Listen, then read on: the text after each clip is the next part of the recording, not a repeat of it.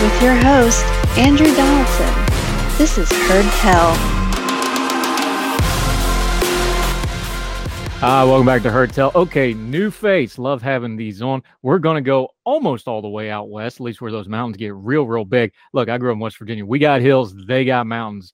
Denver Post columnist, uh, Krista Kafer. So glad you're joining us. Thank you so much for the time, man. It's great to be here. This is going to be there. fun. Well, here, there, over yonder, up yonder. Mom, mom's listening up yonder, up on top of our mountain. How you doing, mom? Uh, if the Facebook's working. You never can tell because we don't have broadband in West Virginia yet. We'll talk about that some other time. Um, they just got they just got off dial up like six years ago. It's crazy. There's no I can't do this show when I go home because I have to get I can get a hotel room and get enough internet to do it. That's the only way I can do it. It's that That's bad. crazy. It is crazy. It's an economic issue. We'll bang that out some other time. Um, you write at the Denver Post. I guess you just decided you had enough friends in the world and didn't want to be popular in the internet because you wrote a column. I can't believe I'm going to say this defending virtue signaling. now, I, I, I see some hot takes from time to time, but that's a new one. Uh, Krista Kafer, defend your peace.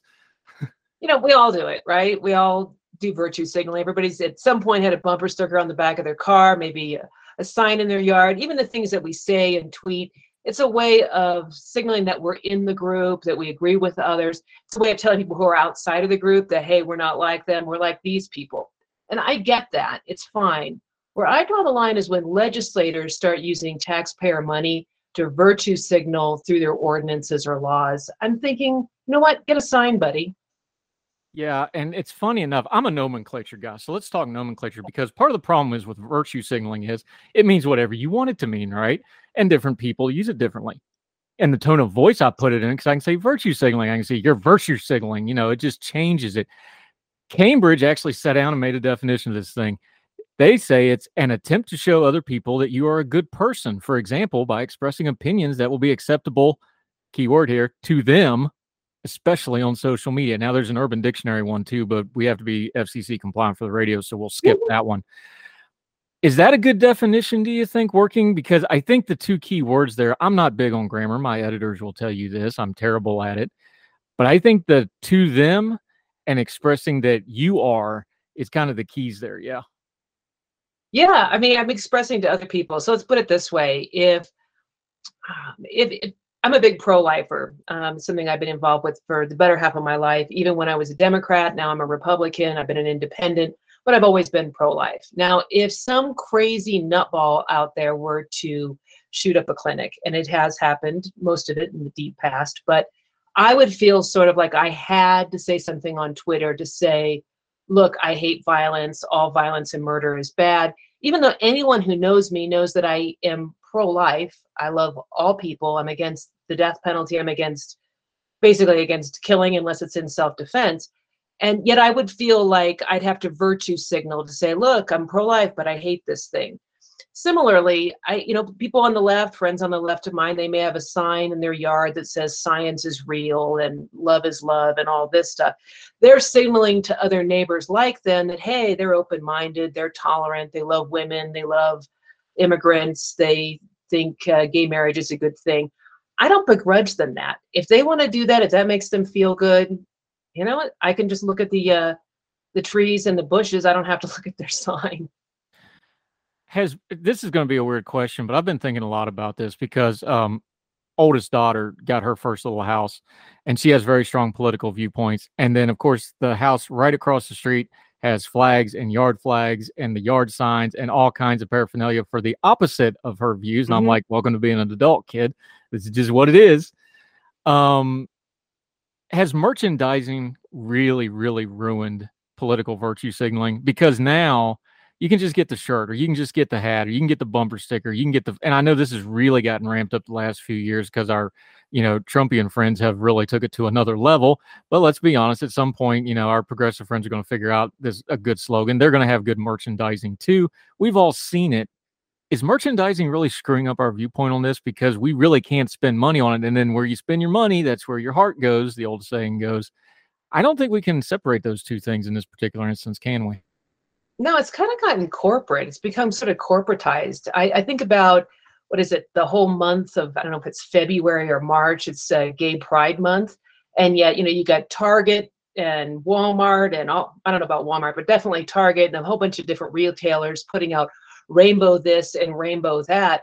And you know i'm from the 70s i liked it better when the rainbow was just the rainbow. But now it's like there's all this merchandise that comes out. And it's not even i mean how exactly is the rainbow and rainbow colored shoes or jewelry actually related to gay pride? I don't know. But it's definitely corporatized it. And i guess you know people like to wear on their person or their car or their house things that signal about them and um, i'm just thinking that hey every, everybody does it it is a little tacky at, at times especially if you don't actually mean what you say you mean um, but I, am not going to begrudge somebody. I I have a, an anti-zombie sticker in my car, and I guess that's saying something about me. Um, hey, I've seen whole vehicles that are zombie response vehicles taped all the way yeah. down and painted on them, but you know, I, I, guess that's a very safe one since you know they're not really going to deal with it.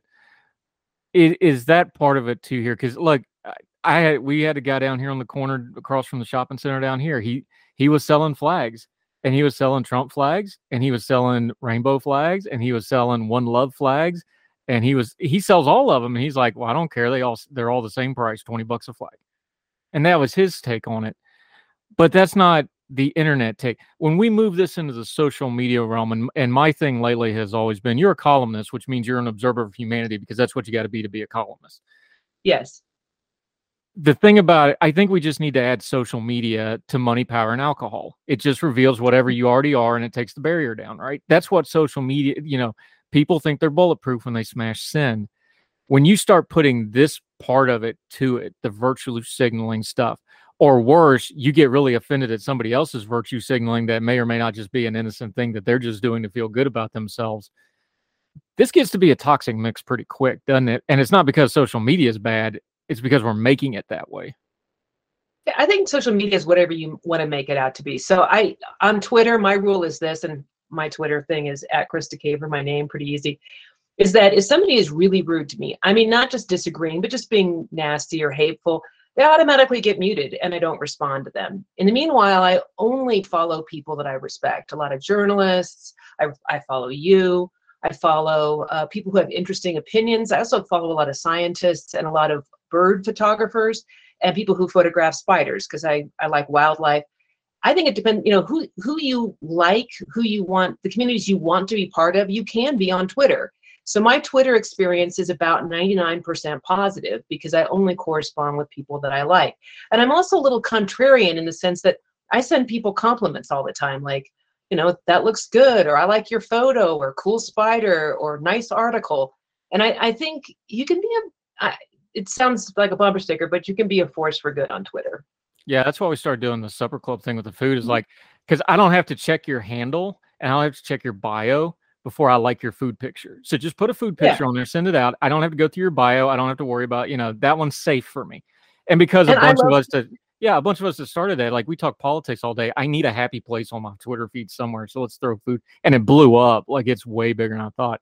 That's exactly why we did that because I don't have to check. I mm-hmm. don't. I don't have to see what your political views are. Oh, that's a that's a good looking plate of ribs. That's a good looking bowl of ramen. I like it. Yeah, I think you know, and I like to uh, pickle and can stuff. I like to make jam. Um, I like to put those pictures up there, and I, I think there are people out there who are 100% all political all the time. I would say, even as a columnist and somebody who who who does some political stuff, I've run for office and whatnot, but it's only about a tenth of who I am. I'm all about food, travel, animals. Um, I like meeting people. I like meeting people on the left or the right and hearing about their stories. I heard an interview with you, um, and I, one of the things that I took away from that is that your family, uh, sometimes when your family gets together, you guys sing hymns. It's a very small thing, but I just thought it was so delightful. And then also that you like game meat, same as me. I think there's just a lot of cool people out there that I enjoy staying in touch with, even though I don't know them personally. Yeah. Almost deer season. I'm going to get my bag of jerky here in about eh, about seven eight weeks here. Can't wait. Um,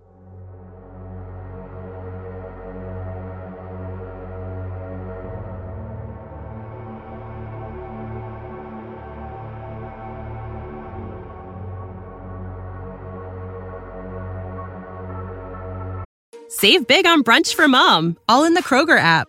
Get 16 ounce packs of flavorful Angus 90% lean ground sirloin for $4.99 each with a digital coupon. Then buy two get two free on 12 packs of delicious Coca Cola, Pepsi, or 7UP, all with your card. Shop these deals at your local Kroger, less than five miles away. Or tap the screen now to download the Kroger app to save big today. Kroger, fresh for everyone. Prices and product availability subject to change. Restrictions apply. See site for details.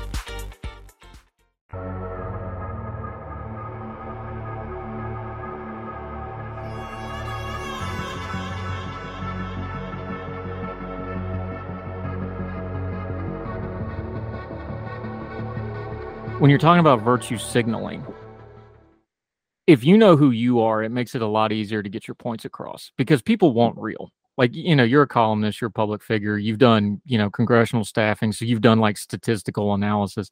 People want real. And what something that's happening online is folks are figuring out really quick who's real and who's not. But that's a two-edged sword because with this virtue signaling stuff is you can also reveal that you're not real in a really big hurry when you don't actually mean to. I don't know that that's really a fixable thing because that's an individual thing. That's a First Amendment thing. Where that changes, and this is where you get into it in your pieces, that's you and me and Joe Schmo and and you know Buddy up Cabin Creek and whoever talking about it, and you know the the crazy pothead and Parker can say whatever they want to say out in Colorado, right?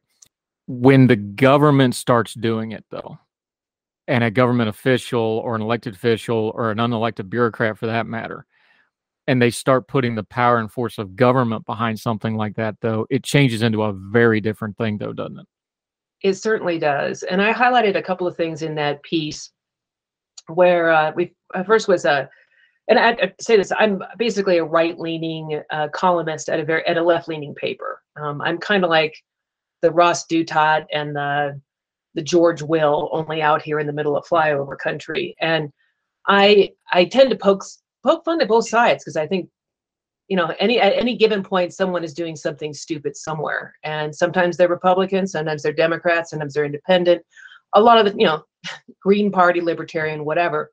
And so I picked out a couple of different examples of lawmakers here in the vicinity, both on the left and the right, who did things that will not hold up in court. I believe they did them to virtue signal, to show to their base, hey, I'm with you. And the first one was a conservative county commissioner decided that he was going to go after a Pride Fest event that is held on a on the the fairgrounds of a basically a conservative leaning county. Now, I'm not into Pride Fest. I don't go to them. I don't care.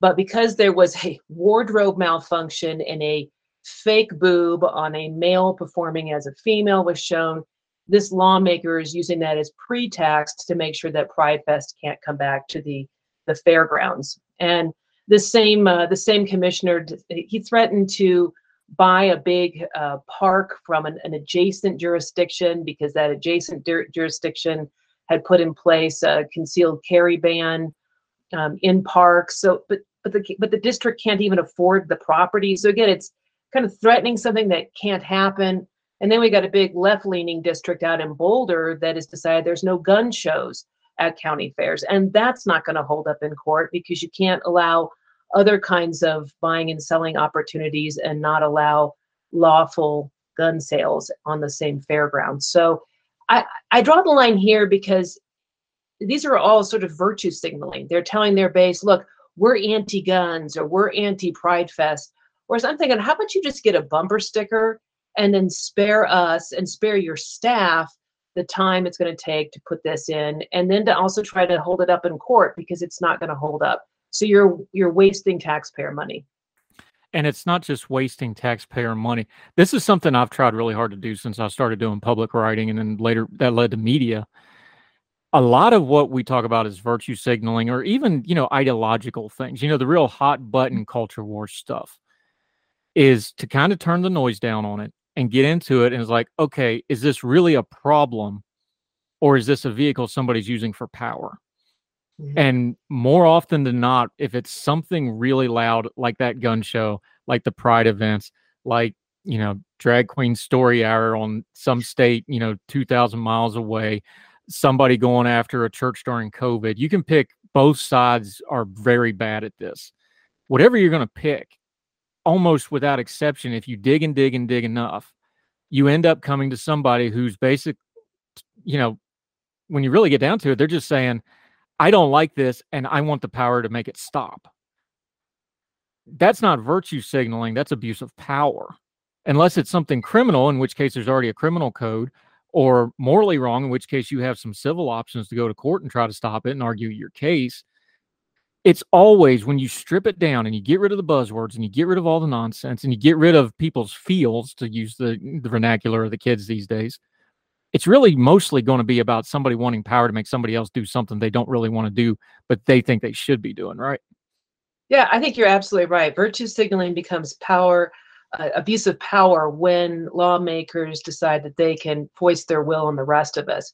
My thought is this: if you don't want to go to uh, Pride Fest, don't go. Um, people, all the people who witnessed that that uh, wardrobe malfunction were people who meant to be there, and yeah, they did bring their family with them. That is their choice. They have a choice to be able to go, and they made that choice. I wouldn't make the same choice. And if you don't want to make that choice, don't make it. Same goes for gun shows. If you don't want to own a gun, if you don't want to go to a gun show, don't go. Uh, but don't begrudge a law-abiding person the opportunity to to buy a firearm. And here's the funny thing: is that when you look at statistics, the people who commit crimes generally don't buy their firearms from gun shows. Uh, this is gun shows are where law-abiding people go to buy firearms. And same, same goes with the concealed carry ban in, in Denver area parks. People who own, who have a concealed carry permit are the least likely to commit crimes if you compare them to other people. So there, there is a, you know, virtue signaling, everyone does it, but when you're doing it and enhancing your own power and really discriminating against other people, in, you know, Douglas County is saying that, hey, if you want to have a festival of some kind, you can come to the, the counter the county fairgrounds unless you're gay and you're about gay pride then you can't come. Um, boulder county is saying yeah you can come here and have some kind of a big swap meet. You can sell um, you know rocks and gems whatever you want to do. But if it's firearms you can't sell it. And you, you just can't do those things. You cannot have viewpoint discrimination. You cannot use the power of government to force your viewpoint on other people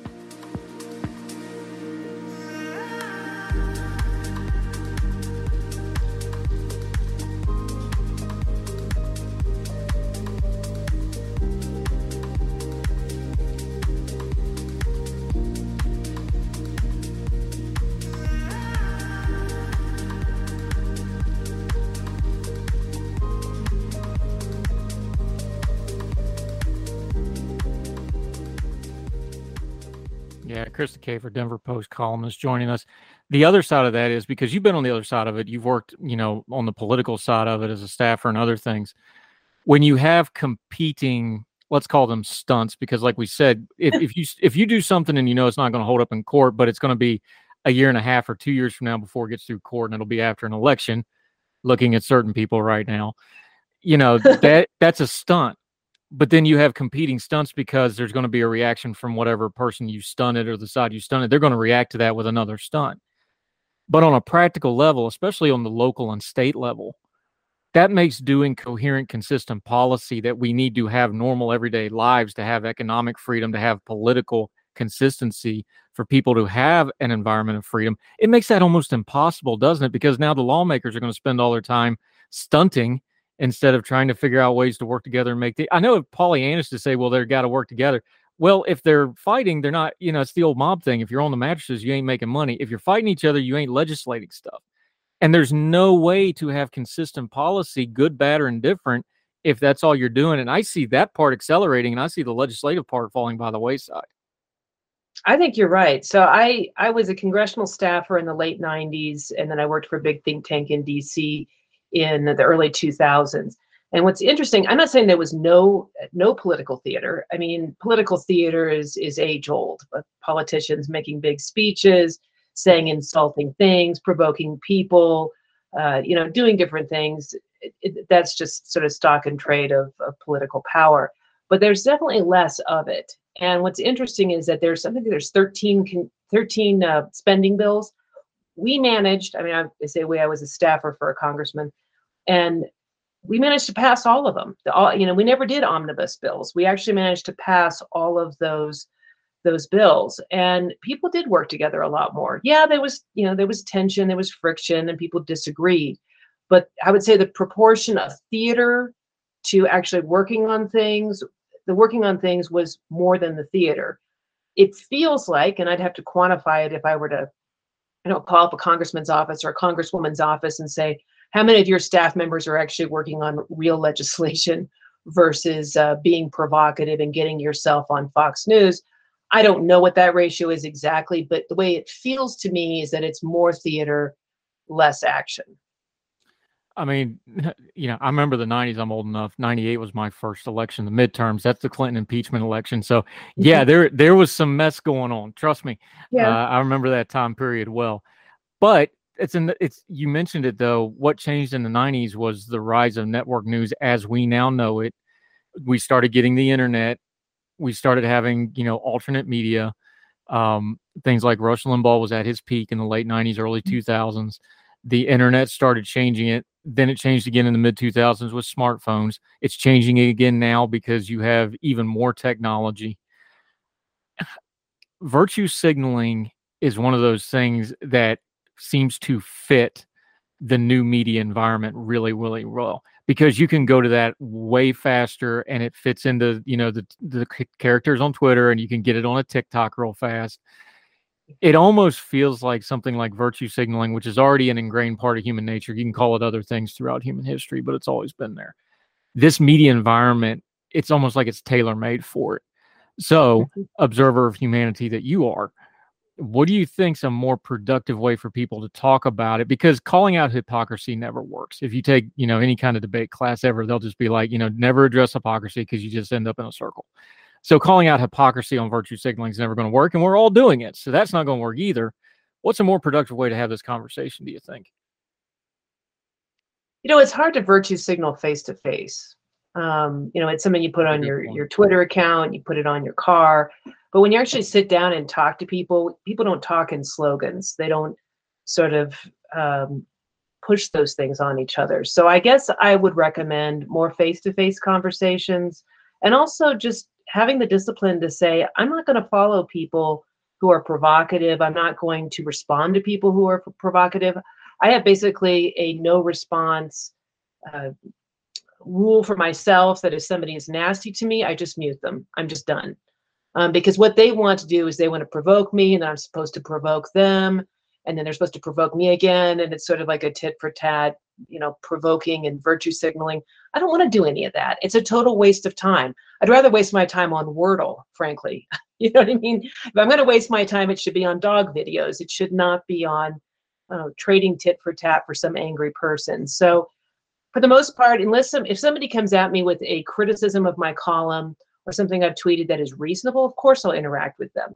But if they're going to be nasty, then I, it's just automatic mute. And I, I think having both the discipline to be disciplined in our social media interactions, and then also just making the time to spend time with people. I, I have a lot of friends on the left, which surprises some folks because I've been uh, you know, a person of the sort of center right for a long time.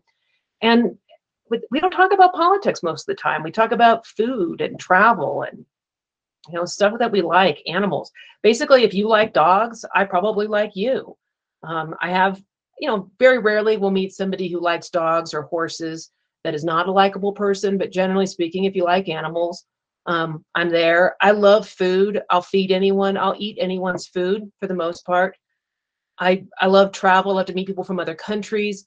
It's it's that kind of face-to-face interaction that that takes us away from virtue signaling and maybe just being virtuous. Yeah, and my rule is, but I started doing was um, anything unless it's somebody I really know well, I'll go along with them. You know, the third tweet is like a bar after midnight. Nothing good's going to happen after that third tweet usually.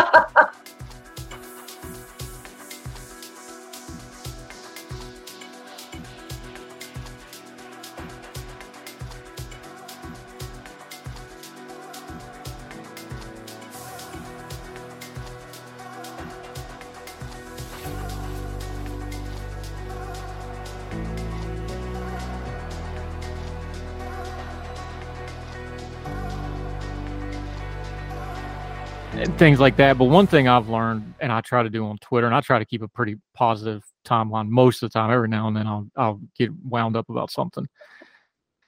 One of the most precious things you have is your time. You you don't owe people that are bad faith actors your time. And if you just kind of get that through your head on, and Facebook's even worse than this, but I don't have Facebook because I, you know, I like my family and I want to keep loving them. So I don't have Facebook because those two things wouldn't go together. But I do have Twitter. And one of the things about Twitter is, is I just learned, I was like, okay, I'm, there's certain things where I feel like I owe it to people to respond. Like, you know, if I write something that I know is hot or, you know, if I, if I'm on, you know, if I go on like Young Turks, where I know I'm going to be getting mess because it's just built into the cake.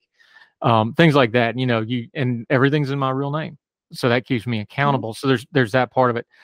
But no, you nobody has a right to just make me get angry over their little thing that doesn't affect me one little bit. And I really wonder.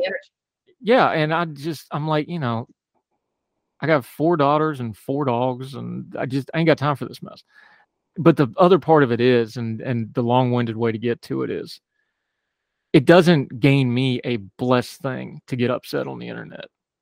Mm-hmm. It really doesn't. That's really the virtue signal, is that you can get angry online and get seal claps from your in group, and it's easy, and that's just as much a virtue signal as the bumper sticker or the flag or the T-shirt or the hat or whatever the other case is. That's where this stuff gets dangerous is when you start put you know not to be a pop psychologist here but when you're when you're purposely getting the negative reinforcement out of your virtue signaling i think that's way more dangerous than just wearing the t-shirt of your candidate of choice or your cause of choice or a rainbow flag or a red trump hat or whatever the case may be because those aren't inherently negative although i know they can be sometimes. That that need for that negative online is the one that I just say nope I'm not interacting with this anymore. It's it's there's no there's no good in it at all. I have to watch myself from getting the sort of the dopamine hit on likes. Like you know if I post a picture of some wildlife photography I you know I find myself checking to see if anyone's liked it right or if I make a clever statement or post a column and I'm looking for likes and I, I just have to monitor myself to make sure that I'm not using that as my so its main source of dopamine.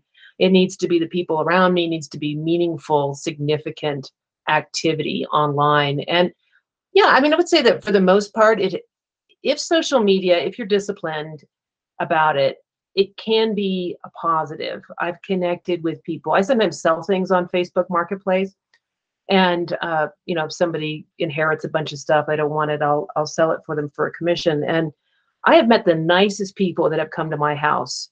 I've ended up like sending them home with plants because I'm a big gardener and I'll be like, take these plants, take them away.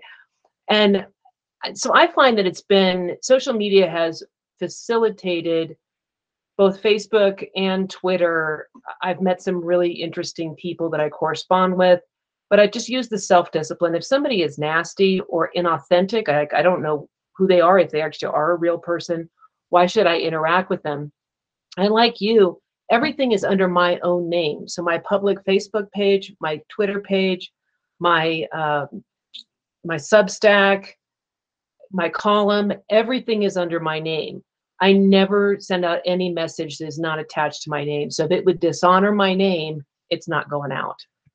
Yeah, it's something I do too because my kids are all old enough. They don't even have to have a Twitter account. They can just Google my name and my Twitter feed's first thing pops up. So keeps us all fair uh, Krista Kafer, always uh, love talking about this stuff because this stuff's important because you can talk about the politics and the policy stuff, but if you're not, you know, doing good stuff on your online, none of that stuff matters because nobody's going to listen to you. Um, the dopamine hit of talking to good people, though, because I've I've made some really important to me relationships just through the Twitter now over the last four years, and um, yeah, I'm glad you brought that up, Chris Kafer. Thank you so much for the time today. We're going to definitely have you back. We're going to get you in the rotation. We need a we need a Western correspondent, so that might be you out there in the Rocky Mountains. Uh, until we see you on Heard Tell again, let folks know where they can find you, where they can follow you, keep up with your work until we get you back. So, Krista Kafer, uh, Denver Post is one place you can get it if. Uh, if you want to, you're going to hit the paywall if you look for my stuff in there. If you don't want to pay it, you can also, I also retweet those or reprint those at my Substack which is anomalous take, like a weird take. It's anomalous. Um, and you can check me out there on my Substack. Follow me on Twitter. You know, you at least get some cool pictures of spiders and my dog. And uh, yeah, thanks for having me on. You're somebody I've I've admired, and en- I just enjoy the things that you tweet out. I love your love of food, and I like learning more about West Virginia. So uh, the fact that you contacted me after just thinking you were cool, I heard an interview with you, um, your your story, um, how you got to where you are now, and I just found it really inspirational. And it, this is a good example of meeting somebody through an online presence that has that, that that's nice. Uh, you're too kind. Um, I will admit though, I I'll confess it. If the timeline gets a little slow, I, I may or may not throw a dog pick on there just to make things pick up. That that that may I may not have full integrity when it comes to. There's enough of them running around here, that's for sure. In fact, in fact, we got a we got a rescue. We're picking up Wednesday, so there's another one coming. God help us. But um, thank you so much for that. That's very kind. And that, but that's that's what we try to do. So I appreciate. It. And that's what we try to do with this show because we're the non-yelling show. We talk to everybody. So definitely, we'll have you back, my friend. Um, the piece is in the Denver Post. We will link to it. Read the whole thing for yourself, like we always say, and we'll have you back again soon, Krista Kafer. Thank you so much for the time, man. Thank you. Yes, man. Thank you.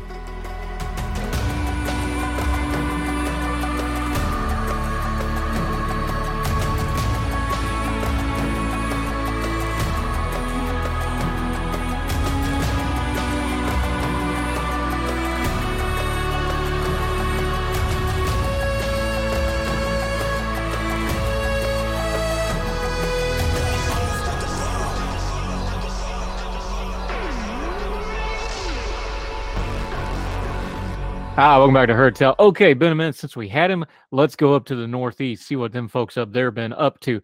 They done some voting here lately, and just because everybody thinks it's solid blue, there's actually some really interesting political things going on up there. Great to welcome our friend back, Adam Bass. He's a reporter. He's with the North Star Reporter up in Attleboro. That's in Massachusetts for those of you from Logan and elsewhere that aren't massholes. How are you, my friend? Good to see you again. Thank you for having me on once again, Andrew, and great to be part of the show once more. See, this is the thing. Let's just start right there. I'm joking about it, but it is true. You know, the national narrative has kind of moved away from the Northeast for the most part, although, you know, they still talk about New York and things like this. People just kind of write off and go, oh, well, New England, it's solid blue. Why bother politically? We had the primaries there a couple weeks ago, didn't get a whole lot of press. There's actually some interesting stuff going on in New England politics these days. Yeah, there is. Uh, I will say there has been a lot of reporting on the New Hampshire uh, primary and the upcoming election since – it is one of the big, and I say this in quotes, competitive races. Uh, for the for a while, uh, Maggie Hassan, who is the incumbent senator of New Hampshire, looked to be the most vulnerable senator uh, in the Democratic uh, incumbencies.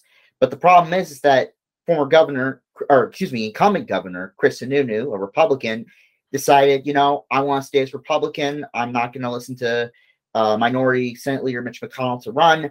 I'm going to stay here. So now she's facing uh, a retired uh, member of the army, that being Don Bolduc, for Senate, and she is looking to win the race right now. Anything can happen, but you know, New Hampshire is going to be a very interesting place to look at because, as you said, it's not a dark blue state. I would say it's more cobalt. For those who are not familiar with color theory, that's a very light blue, uh, bordering on to a more lavender side. But uh, look, art and political science, two different things.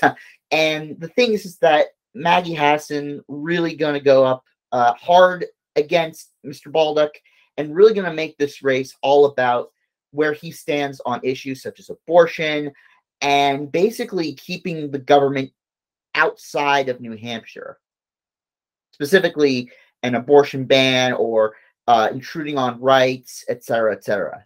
Yeah, in New Hampshire, for folks that you know, a little bit younger, that used to be a decently conservative northeastern state.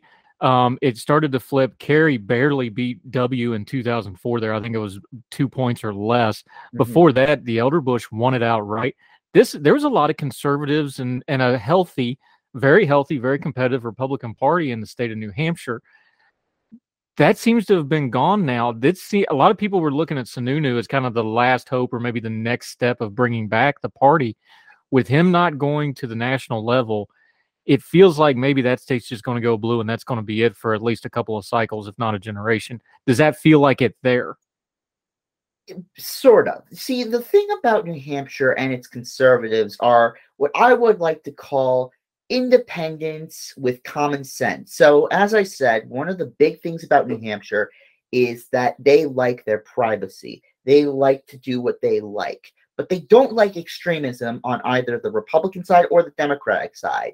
That's why you see someone like um, the current incumbent of the first New Hampshire district, Tom Pappas, sort of go against President Joe Biden's um, college uh, debt relief plan. Um, he says it's a bit too much. It doesn't really help those who are hard workers and union workers up in New Hampshire. Uh, Ann Kuster, a little also a little more wary about that plan. Who she represents the second district. Both are Democrats. But the thing is, is that the Republicans that represented New Hampshire and were sort of the backbone are turning into what's called free staters. Now, these are the people who are very, very libertarian, would rather, you know, have no government at all. There was an article in the New York Times that said that one free stater said democracy is a form of communism, which is basically they don't like it. They don't like having big government at all. But at the same time, New Hampshire voters want common sense government. Uh, again, these are the voters that really did well uh, or live in areas like Manchester, Nashua, those suburban, uh, el- wealthier towns uh, by the southeast part of New Hampshire. The MAGA types, Make American Great Again types, they don't really gel unless they're in very uh, low college educated t- uh, towns below the college educated line and that's sort of the problem. You're running out of space to do that in New Hampshire. So while I don't think it's going to be dark, dark blue like Massachusetts or even Rhode Island, I do think it's going to be a cobalt blue, a state that prefers these common sense Democrats who want to keep people's rights, but also not to go full hog in doing full government in New Hampshire.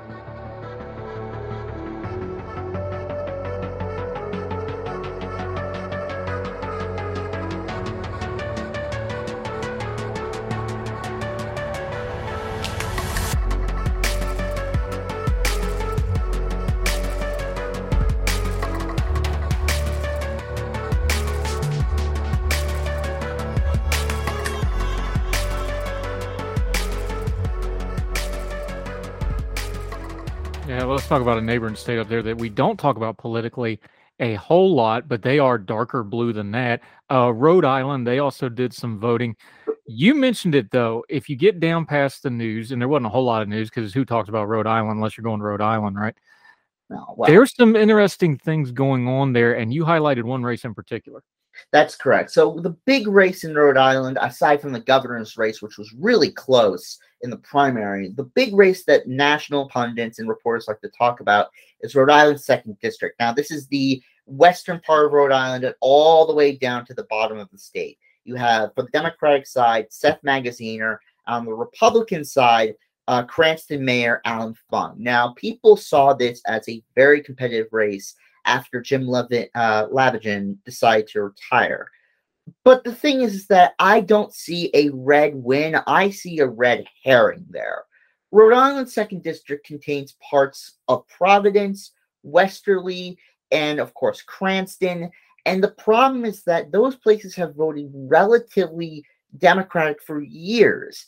And you know, people were talking about this race when Joe Biden's uh, President Joe Biden's approval were were not very strong uh, uh in the low low 40s, not to this 45, 44 where he is now. And people were thinking maybe Allan Fung, who is this sort of uh, moderate Republican that New England is known for, will do well there. But the problem is that uh, Kevin McCarthy, minority uh, spe- minority leader of the House, has attached himself to this race. And the problem is that if you're going to run as a moderate Republican in Massachusetts, or excuse me, Rhode Island, you're going to need to buck the party hard. I'm going to give an example you're very familiar with. Uh, your senator, Joe Manchin.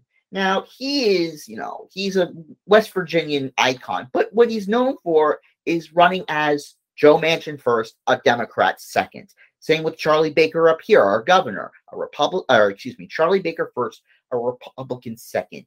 When you're running as a House member, you're part of an ant colony, uh, in, in metaphorically. You're part of the party. So unless Allan Fung says, "Look, stay away from me. I do not want to be a part of this. I'm going to run on my record as mayor of Cranston. Go away." But he's not. He hasn't really done that. He sort of said, "All right, I'll be a part of the party because that's what House members do." And I don't think it's going to go well in places like Westerly, which is the southernmost part of Rhode Island, certainly not in parts of Providence. And maybe he'll do well in Cranston, but I don't know if it's going to be enough in an R plus two year, which is what people are projecting, and a Republican plus two year, which is what people are projecting to be this midterms uh, makeup. Yeah, it's a good point and a good idea. The thing about Joe Manchin, let's loop this back to New Hampshire for a minute. It wasn't that those folks really changed. The Republican Party moved away from them. It's not that Joe Biden changed. He's very much of one of the old blue dog Democrats, they used to call it. The Democratic Party changed, and the people in West Virginia, a lot of those people would still be blue dogs, but the cultural stuff went too fast, or pick whatever you want, and the party moved away from them. So went from blue to red. New Hampshire went red to blue, or is going that way. It's the same thing with some of these individual House races, and politics is still local. And you mentioned it some of this isn't really the population changing that much. It's just they're having to adjust with the candidates they're being presented in front of them, and thus they make adjustments. And that's why we talk about these things. You know, the, these things are not set in stone. They may be completely different the next cycle because you put a different candidate in front of them. Right. Candidate quality still matters. And if Democrats do keep the Senate, that will be the main, I think, the main uh, moral, the Aesop fable of the midterms. Uh, candidate quality still matters. And in house races, not so much because again, those are those are like an ant colony. They work together. But in the Senate, it's like a bunch of grasshoppers. To again, to use the Aesop fable metaphor, um, they're all individuals. They all want to show who they are, and that makes it a little easier for them to, I guess, run against the grain. But I will, I will challenge you on the idea that people haven't changed. That's not entirely true. Uh, more union workers, and again, people that do not have a college education. They used to vote Democrats, now they're voting Republican, but that's more of the realignment. But in some ways, the core values of the state has not changed in terms of New Hampshire or Rhode Island. Yeah, Adam Bass joining us. Fair enough point. We'll hash that out some other time though, because I want to ask you about your home state, Massachusetts. Uh, some interesting stuff going on up there politically. Again, here's a deep blue state, probably maybe the bluest of blue states, especially you know the Boston area, this sort of thing. Why should the greater country pay attention to things like Massachusetts? Uh, not just because you know the governor is going to run for president because he got nothing better to do coming up. No, he's not.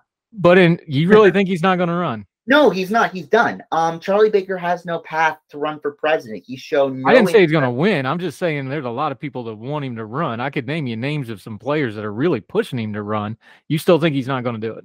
No, he's done. There's been reporting that you know he he was convinced by his wife um, to say, "Look, we're done. We don't want to be harassed by these right wingers in Massachusetts anymore because they've been protesting outside of our house in Swampscott." And you know, Charlie Baker just wants to move on with his life. Um, if you want a Republican from a blue state to run for governor, your best chance is Larry Hogan, who's really itching. Uh, Larry Hogan's from Maryland, by the way. He's yeah. really itching to run, even though, again, no real path for him. No, no, he'll get a three. But I'll, I'll warn you. Let me give you some journalistic advice, real quick. Gayle Manchin was telling everybody that would listen two days prior to Joe saying he was staying in the Senate. You want to bring up Joe Manchin? Gayle was telling everybody they were moving back to Charleston, and then he dropped that on Monday morning. So be careful riding with that one, buddies. All I'm going to, you may be right. I may be wrong. We'll see how good. No, either way, though, uh, they don't have a path. But putting that aside, Massachusetts always been a little weird. Every now and then, it seems like every third or fourth cycle, something surprises us out of Massachusetts. Um, doesn't look like that's going to be the case this cycle, though. Although within the blue on blue stuff, you said there was a little bit of intrigue going on here. Yes, there is. So, to put it bluntly, what's going on in Massachusetts is that while the core val again, while the core values of the state aren't changing, the the makeup and demographics of the state senate, the state house, and the executive branch are going to change drastically. On the Democratic side, look who we have. Maura Healey, Attorney General, who's probably going to be the first uh, lesbian elected as governor uh, in in the country. You have her running mate, Salem Mayor Kim Driscoll. You have the Attorney General, uh, Andrea Campbell, former Boston City Councilor, probably going to be Massachusetts' first Black female Attorney General, and state auditor candidate, uh, state senator for Methuen, Diana DiZoglio. Now, what do those four have in common? They're women. Massachusetts used to be the old boys club, but now we're starting to put the she in political machine. And in that regard, that's kind of big. You know, Massachusetts used to be a homogenous of Irish white Democrat, Irish white male Democrats, um, and maybe some Italians here and there. But now we have an executive branch that's go that's probably going to beat the Republican uh, lineup with Geoff Diehl and Leah Al Colin, Alan Alan Cole, excuse me. Uh, and that way, that's going to be kind of big to see four out of the five um, executive branch members be female. In the House, uh, it's becoming more open to candidate or excuse me, uh, politicians of color. You know, when Diana DiZoglio won her primary uh, against um, uh, Chris Dempsey, the person who succeeded her was a city councilor from Lawrence who's Hispanic, and he's going to be the first person of color to represent that seat. So that's huge. And also, there's a sheriff race going on where a candidate, uh, Paul Heroux from Attleboro, is going up against 25 year incumbent Todd, uh, Tom Hodgson. And that could be a close race too. I'm going to keep an eye on that one because a people are a little uh, weary of Hodgson, especially since all the MAGA stuff is going on down there. And B, this is the first time a candidate from northern Bristol County is going up against Hodgson. It's always been someone from Fall River and New Bedford, the two uh, southern cities of Massachusetts. So, you know, keep an eye here. Even though on a macro level it doesn't change much, on a micro level, everything matters here. There is going to be change in what things look like. Not how things are done. Maybe that's going to take a little while, but certainly what our representatives look like. And if we're going to have a uh, a system where nothing changed, then at least let's have our uh, representatives look uh, like they represent us. Yeah, and there was a there was a very real thing for a long time, especially in Boston. Just because you're deep blue and very progressive doesn't mean the diversity was keeping up with the rhetoric, and it looks like that's finally starting to change. It, will be slow though. Uh, nothing nothing is gonna you know the thing is is that change takes time, and that's I think one of the big problems with you know people's thinking especially in a day and age where you know information comes at the click of a button at this moment. Just because information is traveling quick doesn't mean change will. But it will come. It will definitely come. Yeah. Adam bass our friend local reporter always love to have good local perspective on things let folks know where they can follow you and keep up with you especially if they for some reason want to follow from massachusetts or you just got to get somebody in there to balance it out let folks know where they can keep up with you until we get you back on again my friend Sure, you can follow me at Adam Bass of Mass on Twitter.com. You can also follow me uh, at the North Star Reporter, so at N Star Reporter. And also follow me, my friends Jesse Hahn, Logan Rabe, and Jack Leary on our podcast, The Cod Cabin, at The Cod Cabin. We talk about Massachusetts politics, have guests on, and you know, we have a good time there. We love our Commonwealth. It's not a state, it's a Commonwealth. But you know, and we talk about all the time there. So yeah, once again, Andrew, thank you for having me on. Yeah, check out the podcast. Follow him. He's got a cool little local reporting thing about the language inside of how his town is set up, how it's may mess up elections. That's the kind of local reporting you really need to pay attention to. And just because it's in your that small town, might want to look at your cities and small towns because I bet you you might have the same problem. Good job there, buddy. We'll talk soon. Adam Bass. See you soon, buddy. Take care. Thank you. All the music on Heard Tell is provided under a creative content license from monstercat.com.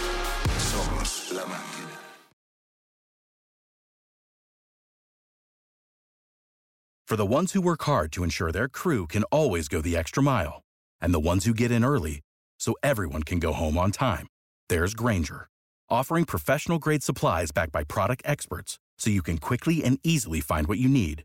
Plus, you can count on access to a committed team ready to go the extra mile for you. Call, clickgrainger.com, or just stop by. Grainger, for the ones who get it done.